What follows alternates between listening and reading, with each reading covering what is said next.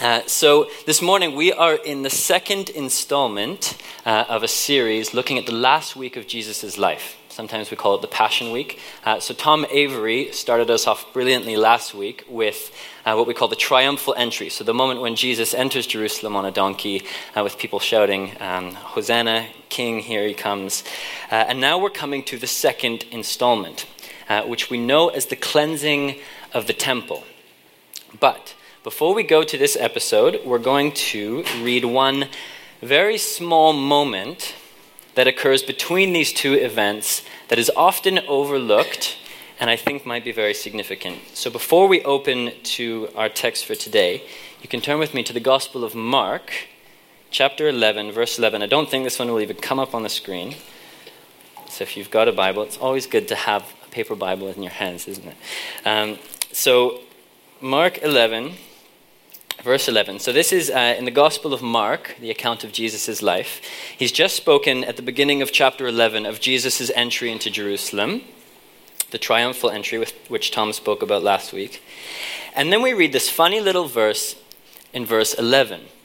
Now, it's a strange moment. Just picture where what's just happened. Crowds have gathered around Jesus as he enters into Jerusalem on a donkey. People are shouting, Here comes the king. The king is coming to Jerusalem. It's, it's this exciting climactic moment. And then, as he enters Jerusalem, we read Mark chapter 11, verse 11. Jesus entered Jerusalem. He went into the temple. And when he had looked around at everything, as it was already late, he left. So, this exciting climax, the king is coming, here he comes, everybody's shouting and excited, and there's this crowd growing, and he comes into Jerusalem, and he comes into the temple, and just looks around, just has a good look at everything, maybe sits down, watches, and then it's getting late. He leaves, walks out of Jerusalem, spends the night in Bethany, just outside Jerusalem, and then the next day he comes back it's a bit of a funny moment, isn't it? We're going to come back to it later, but what we now come to is Jesus entering the temple again the next morning. And this is where it gets exciting. So, Luke 19 is our text for today. Luke chapter 19, verse 45 to 48, which should be coming up on the screen here. And we read these words. And Jesus entered the temple and began to drive out those who sold, saying to them, It is written, My house shall be a house of prayer, but you have made it a den of robbers. And he was teaching daily in the temple. The chief priests and the scribes and the principal men of the people were seeking to destroy him, but they did not find anything they could do, for all the people were hanging on his words. Now, this uh, moment when Jesus does this dramatic act in the temple, we read about in all four of the Gospels. In the Gospel of Luke, it's the most brief account out of all of them. All we read in that first uh, verse we read, verse 45, it says, Jesus entered the temple and began to drive out those who sold. Began to drive out those who sold. Very brief description.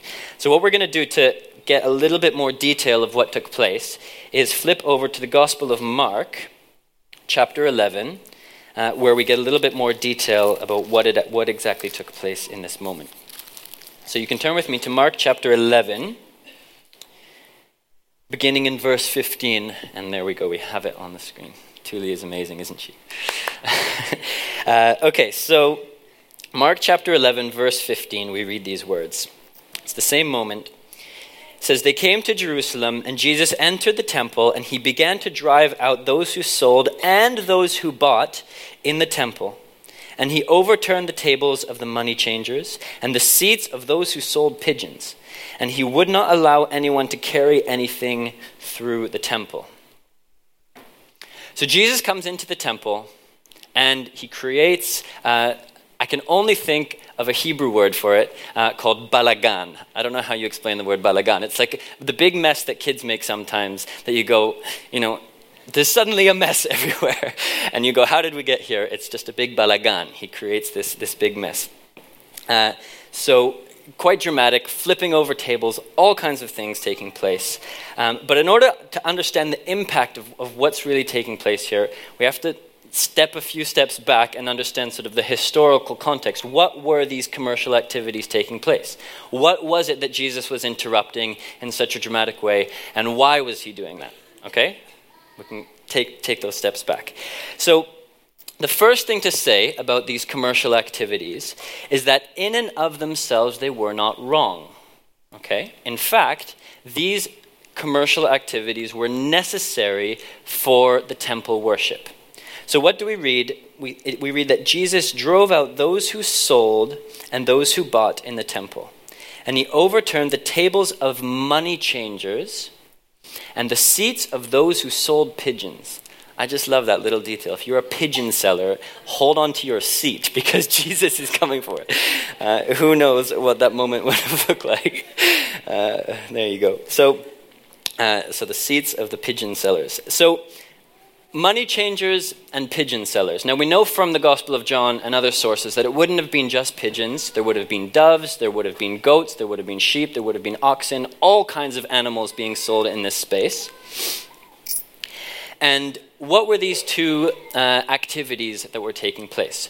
So, the money changers, uh, in order to understand what they were doing, you have to understand that at this time, Jewish people lived in one of two places. They either lived in the land of Israel, or they lived outside the land of Israel in what was known as the diaspora.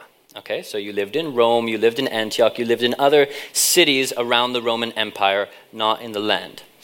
But the temple in Jerusalem was still the center point for Jewish people everywhere. And what Jewish people would do is they would come a few times a year to worship in the temple and they would travel from all over the diaspora to be in the temple. The other thing they would do is pay the temple tax. So, Jewish people at the time of Jesus all needed to pay what was called a temple tax. But that tax only existed in one currency, so they could regulate how much it was.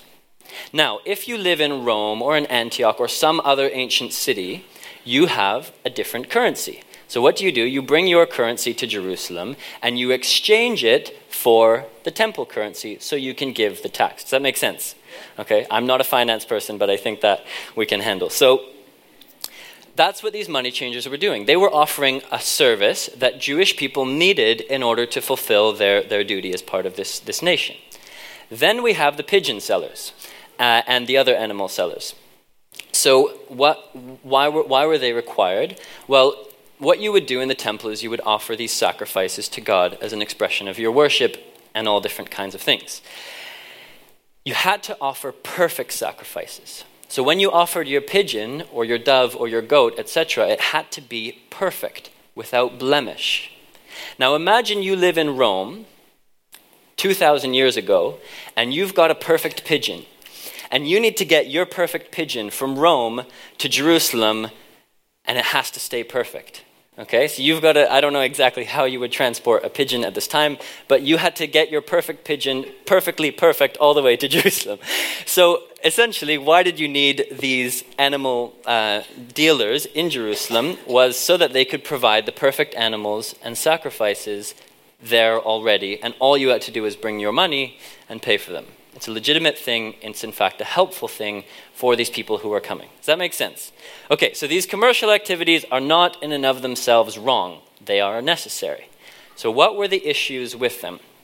I think there's two issues that we know of that were problematic with these uh, marketplace activities. The first is their location. Where were they taking place? In the temple. Okay. But specifically, we have to understand the layout of the temple at the time. Now, has anybody here been to Jerusalem? A few people. Okay, so in Jerusalem, there still exists what we call the Temple Mount. Okay? It's this, this massive plaza that exists where you have the Al Aqsa Mosque that, that's there, the big golden dome that, that's there now. Okay? Now, at the time of Jesus, you had, if you like, the temple and the temple. So you had the temple building itself, okay, with the Holy of Holies and where the sacrifices were offered, where the priests would do their activities, where the people, where the Jewish people would come in to do their religious activities in the temple. So that was a building with walls around it. And then around that temple building, you had the temple courtyard, okay, which was the temple mount. Now, all of that was called the temple, but within that was the temple. You with me? Okay. So the, that massive courtyard around, it's the size of a few football fields. So, you know, a, a massive, massive courtyard came to be known as the court of the Gentiles. Okay, why was a Gentile means somebody who's not ethnically Jewish? Why was it called the court of the Gentiles? Because Gentiles could not come any further into the temple. There was a barrier around the temple building, and if you entered as a Gentile across that barrier, that's it. Okay? Immediate death. So this courtyard was called the court of the Gentiles. Why? Because Gentiles still wanted to pray to the God of Israel. We know from the New Testament and other historical sources that there were people who were not Jews who wanted to come and worship the God of Israel. Maybe as one of the many pagan gods that they worshipped, maybe as the one true God. And we read even through the Hebrew scriptures, through the Old Testament, of people from the nations who did exactly that. So Gentiles would have come to this courtyard to pray. Now, where do you think it was that the Jews set up their marketplace? In the court of the Gentiles. Okay? So it was in this temple courtyard that these marketplace activities that we're reading about were taking place. Why might that be problematic? The Jews are thinking that the money changers and the pigeon sellers are thinking the closest I can get to the temple, the better. Right? If you're thinking like a business mind, if people want these things, the closer you are to the place where they need them, the better the business is going to be. So you set up as close as you can to where the, the, the sacrifices take place, but somebody else is trying to pray there. Okay? And it's all together a holy, uh, prayerful space. So the first issue is the location. The second issue is we know from other historical sources that they would have charged significant interest on these things. So when you had to exchange your currency for the temple tax, you would have had to pay significant interest on that. So they weren't doing these things in the most ethical way. Okay, so you're getting a bit more of a picture of what's going on here. We're in this big market space. There's animals everywhere. There's tons of people. It's around the time of Passover, so lots of Jews would have come from all over the Roman Empire to, to, to the temple. It's not just, you know, one little marketplace the size of this room, massive space. And here comes Jesus. So, Mark chapter 11, verse 11, we read that he comes into this space and he spends a whole day just looking around just sitting, just watching, just observing. He goes out, he comes back the next morning, and he explodes with righteous anger. He, he explodes with holy rage. Okay? He creates this, this balagan.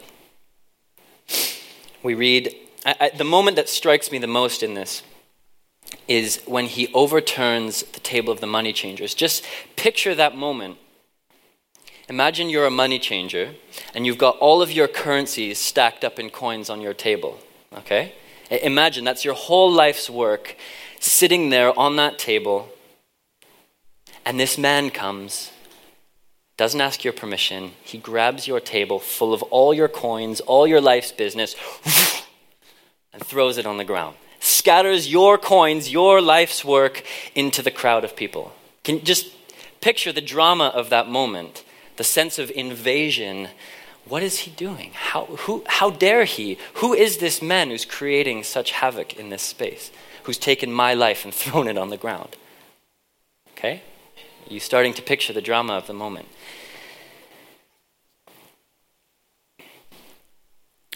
Overturning the tables, overturning the, the chairs, scattering the animals.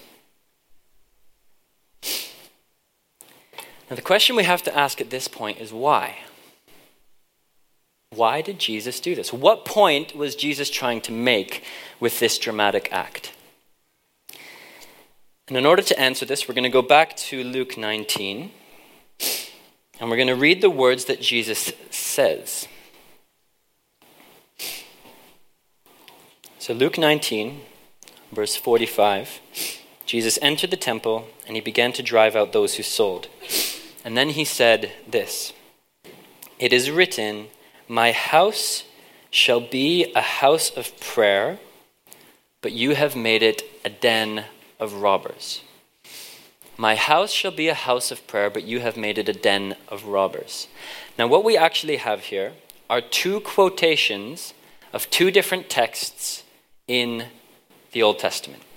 Okay?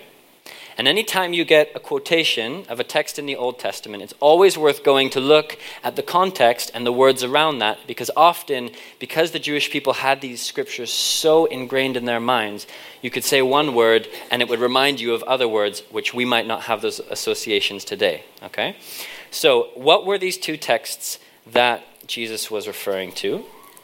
The first one is Isaiah 56, verse 6 and 7 which we're going to turn to quickly. And as you turn to Isaiah 56, I'm just going to blow my nose, excuse me. 56. Is that still? Okay. So we read these words Isaiah 56, verse 6 and 7. This is a prophecy uh, about 700 years before Jesus uh, lived where it says, The foreigners who join themselves to the Lord to minister to him, to love the name of the Lord, to be his servants, everyone who keeps the Sabbath and does not profane it and holds fast my covenant, these I will bring to my holy mountain and make them joyful in my house of prayer. Their burnt offerings and their sacrifices will be accepted on my altar, for my house shall be called a house of prayer for all nations. Okay? Those are the exact words we can see that Jesus is quoting in this text. So keep your finger in Isaiah 56 and then flip a few pages later to the next prophet, Jeremiah. Jeremiah chapter 7.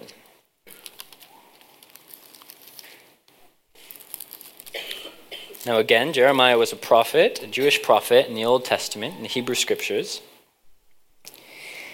And he preaches this fiery sermon in the temple in Jeremiah 7, a sermon of judgment.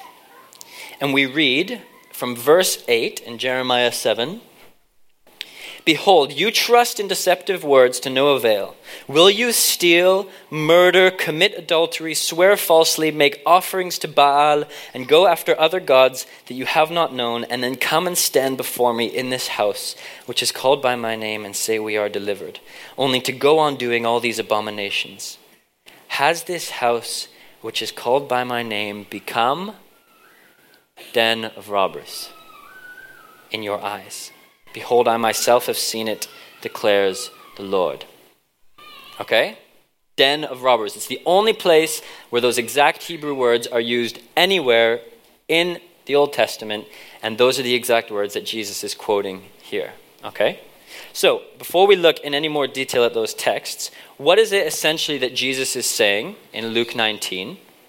He's saying, It should be this, but instead I see this. It should be Isaiah 56. But instead, I see Jeremiah 7. And it's because of that that he reacts in the way he does. Okay? Now, really briefly, what is it that those two texts are speaking about? Because if we can understand that, then we understand what it is that's taking place in this moment. Are you all with me? Okay, I know we're kind of doing some jumping around, but it's uh, that's what Jesus was doing. We're going to jump with him. Okay, so Isaiah 56, verse 6 and 7. We read this prophecy about people from all nations, all peoples, coming to worship God. It says, The foreigners who join themselves to the Lord to minister to him, to love the name of the Lord, and to be his servants, everyone who keeps the Sabbath and does not profane it, and holds fast to my covenant, these I will bring to my holy mountain and make them joyful in my house of prayer. Their burnt offerings and their sacrifices will be accepted on my altar, for my house shall be called a house of prayer for all peoples. Now, this is a vision of a moment when people from all over the world are going to come and love God and worship God and know God and be in covenant with God. And what is Sabbath a symbol of ultimately of trusting God, of living a life dependent on God, not dependent on our own work. Okay? So, so, so it's this glorious picture of people coming from all over the world to worship God and to be in His presence. And as I was preparing, the words that grabbed me more than anything else were these words in verse 7. What does God do? He says, I will bring them to my holy mountain and I will make them joyful in my house of prayer. Does anybody here want God to make them joyful today? Amazing. Amazing promises. And I believe that Jesus walked into the temple with these words heavy on his heart. He, he understood the joy that the Father wanted to bless his children with. He was living in that joy. He understood it, he had received it, and he knew the bliss of the joy that can only come from the Heavenly Father. And he comes into the temple longing, longing to see this joy given to these precious people. And what does he find? Jeremiah 7. What do we read? Jeremiah chapter 7.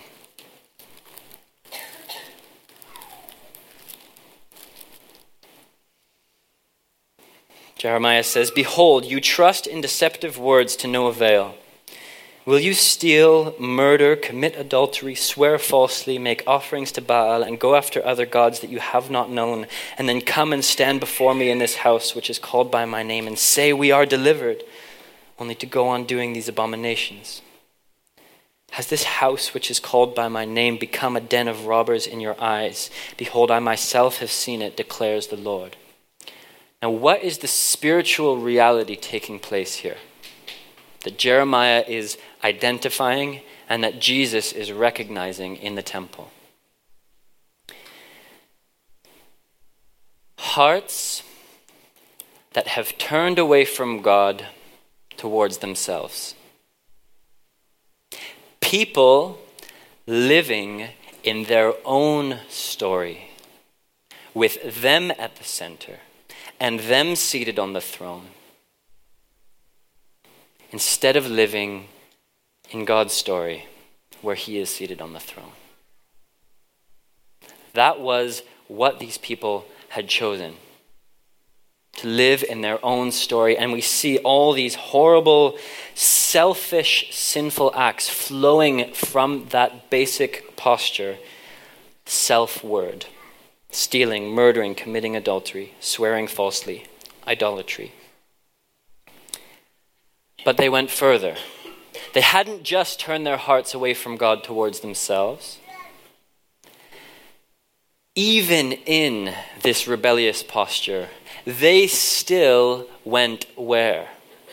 Into the temple, into God's very space, into the place of devotion, as if being in that place would give them the blessing, as if being in God's space would give them the joy. But in reality, their hearts were looking in the opposite direction completely. That is the spiritual reality that Jeremiah identified, and that is what Jesus himself saw when he spent that day watching, looking around. Does that make sense? Can we see that? So back to Luke 19.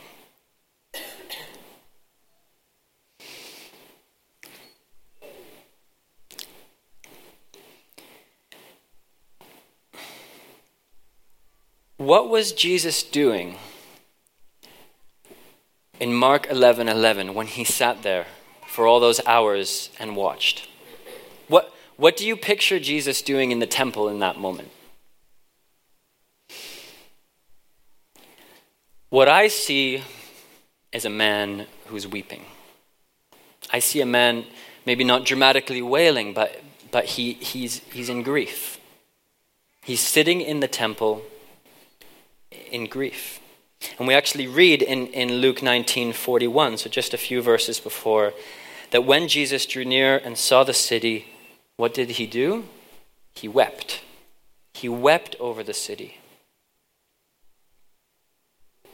he said, Would that you, even you, had known on this day the things that make for peace, but now they are hidden from your eyes. Why are they hidden from your eyes? Because your eyes are fixed on yourself and not on the one whose presence dwells in the temple, not on Jesus himself.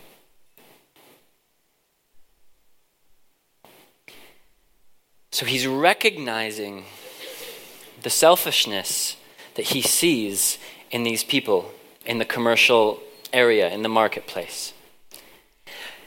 And as he sees their selfishness, and as he sees their, the way in which their lives are revolving around themselves, he sees it from the perspective of the joy that he knows the Heavenly Father wants to give them. Okay? He is living in the fullness of the Father's joy. He has been filled to overflowing with the joy of doing the Father's will. And he sees these precious, precious people with their eyes fixed on themselves, and he just looks at them and says, I, I cannot give you the joy. Everything within me wants to see you made joyful in the house of prayer. Everything within me is here to see you made joyful in God's presence. But it can't happen. It, it, it, it, you're, it's like there's a waterfall and you're standing next to it facing the other direction. It's like, just, but you, you can't. You can't move the waterfall. right? And, and, and so he's sitting there in the temple and he's, and he's looking, and I, I think he's just weeping. His heart breaks for these people that he sees because they, they, they cannot. Do, do, do, you get, do you get that? And I think it's out of that grief that the holy rage comes. It's out of that grief that he becomes righteously angry. And the only thing I could think, and it's, it's a very simplistic illustration, the only, the only way I could begin to relate to that experience was so our daughter Amalia is almost two years old. Is that? yeah, I was saying that's an exaggeration. She's not even 20 months yet, but she's getting there. Okay, so she's 19 months. Now, anybody who's been a parent of young children has experienced many hours of trying to put their children to sleep, right? Sometimes it goes great, sometimes it doesn't go so well. And there's sometimes these moments where you're doing everything you can to help your child go to sleep the, inf- the, the, the baby.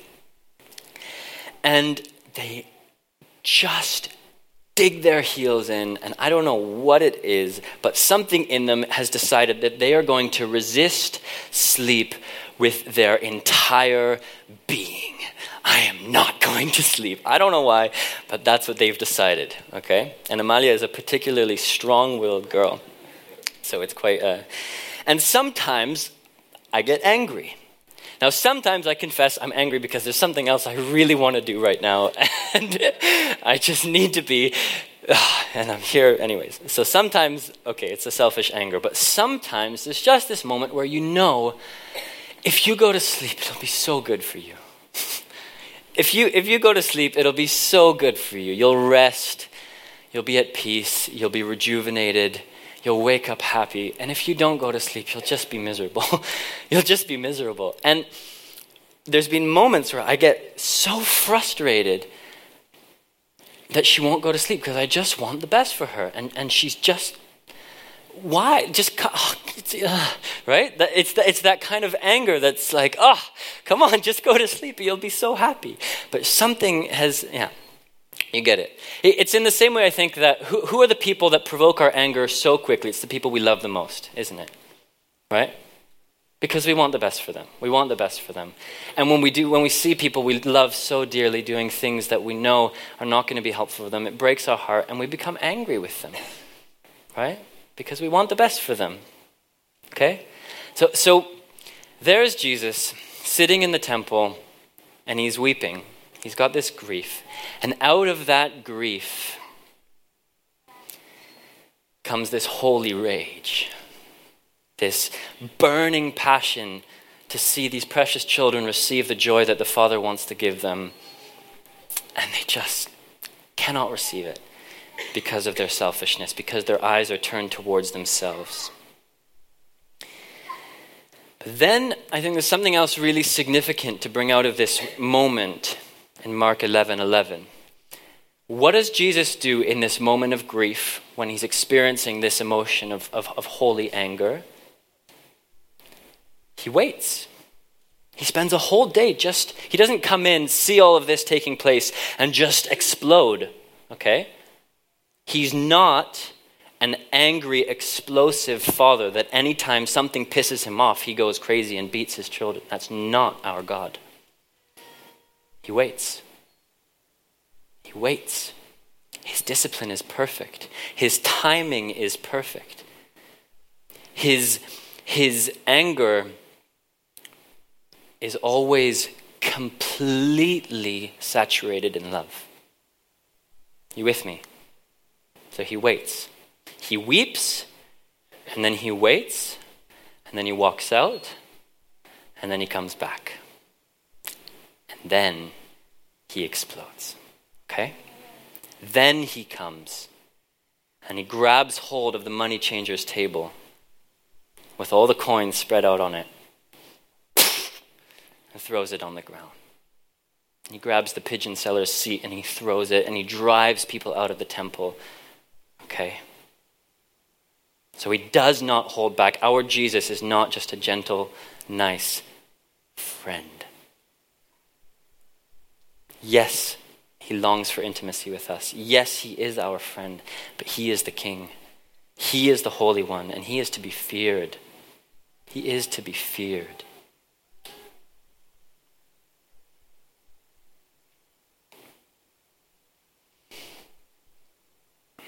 I want to finish just zooming in on this moment the money changer's moment. Okay? Let's just put ourselves in the shoes of this money changer. He was living in a story where he was at the center. Every decision that he made had himself ultimately in mind that Gentile who wants to come and use this space to pray is less important than me. My business needs to thrive at his expense. That Jewish person who's traveled weary all the way from across the world to worship in this space and has probably had to pay a lot of money to get here, I'm going to charge him extra interest because I know he needs what I have. I am more important than him. Selfishness.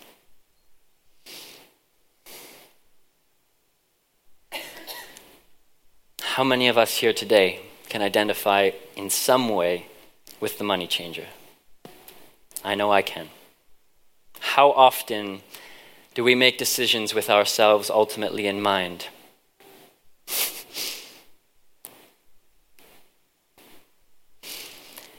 how many of us, if we're really honest with ourselves, are living in a story centered around me? Me, me, me. Life is about me. I sit on the throne of my life. I build my life for myself. Because life is about me. That's our money changer. And if we're honest, that's us. And there he is on a good business day, sitting at his money changing table. And he's got his piles of coins And he's got all this life that he has built for himself piled up on the table. And he's sitting back and he's saying, Look at me. Look at, you know, he, he's doing his business, and then after every customer, he takes that moment where he looks down, and, you know, if you're ever winning in a game of poker with your chips, you'd look down and go, oh, look at look how high my stacks of chips are. It's that moment where he looks back and where he looks down and says, look how well I'm doing for myself. Life is going well for me. Life is about me. Boom! Jesus comes and he flips over the table and he scatters the coins everywhere and he says it's empty. It's going to give you nothing. It's going to give you absolutely nothing. That's it. He, he, he comes and he, and he grabs hold of the empty lives we build for ourselves Why does he do it? Not because he hates us, not because he wants to hurt us, because he loves us. Because he loves us so much. And he knows that the Father can give us infinitely more joy than those coins ever can. That's just simple gospel truth. You can decide what you do with it today. So Jesus scatters the coins on the ground and he looks right into the eyes of that money changer. And he says, Now you have a choice to make. He says, As you watch your empty life scattered on the ground by this lion of Judah, this, this, this fiery man that's not to be trifled with, what are you going to do? As you're confronted with the emptiness of a selfish life? Are you going to try and scramble around and pick up the coins and just scatter together whatever you can of this life that's just being torn apart? Or are you going to let go? You're going to let go and meet his gaze. And find not one who is trying to kill you, not one who's trying to hurt you, but to find love. Are you going to look at the coins and look at your life and try and grab it and hold it together? Or are you going to look up and see and meet eyes of love, eyes of, eyes of fire, but eyes of love? And that's the choice that faces every one of us here today. Jesus has come he is here and He's telling us if you build your life around yourself, it will never satisfy you and it will cause me great grief. Jesus weeps over those of us who have not given our lives to Him. Jesus weeps. If you're here today and you're not a Christian, Jesus is crying because of you. He's sad. He's, he's just weeping because he knows, he knows, he knows the joy that you can receive if you just look up and meet his gaze.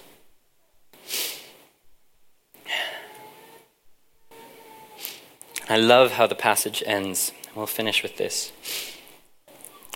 Luke 19.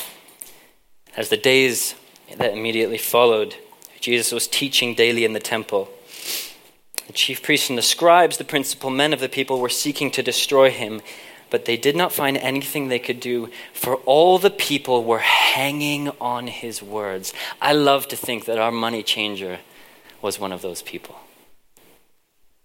that money changer had taken his eyes off his coins and his life and had chosen to hang on every word that came from this man.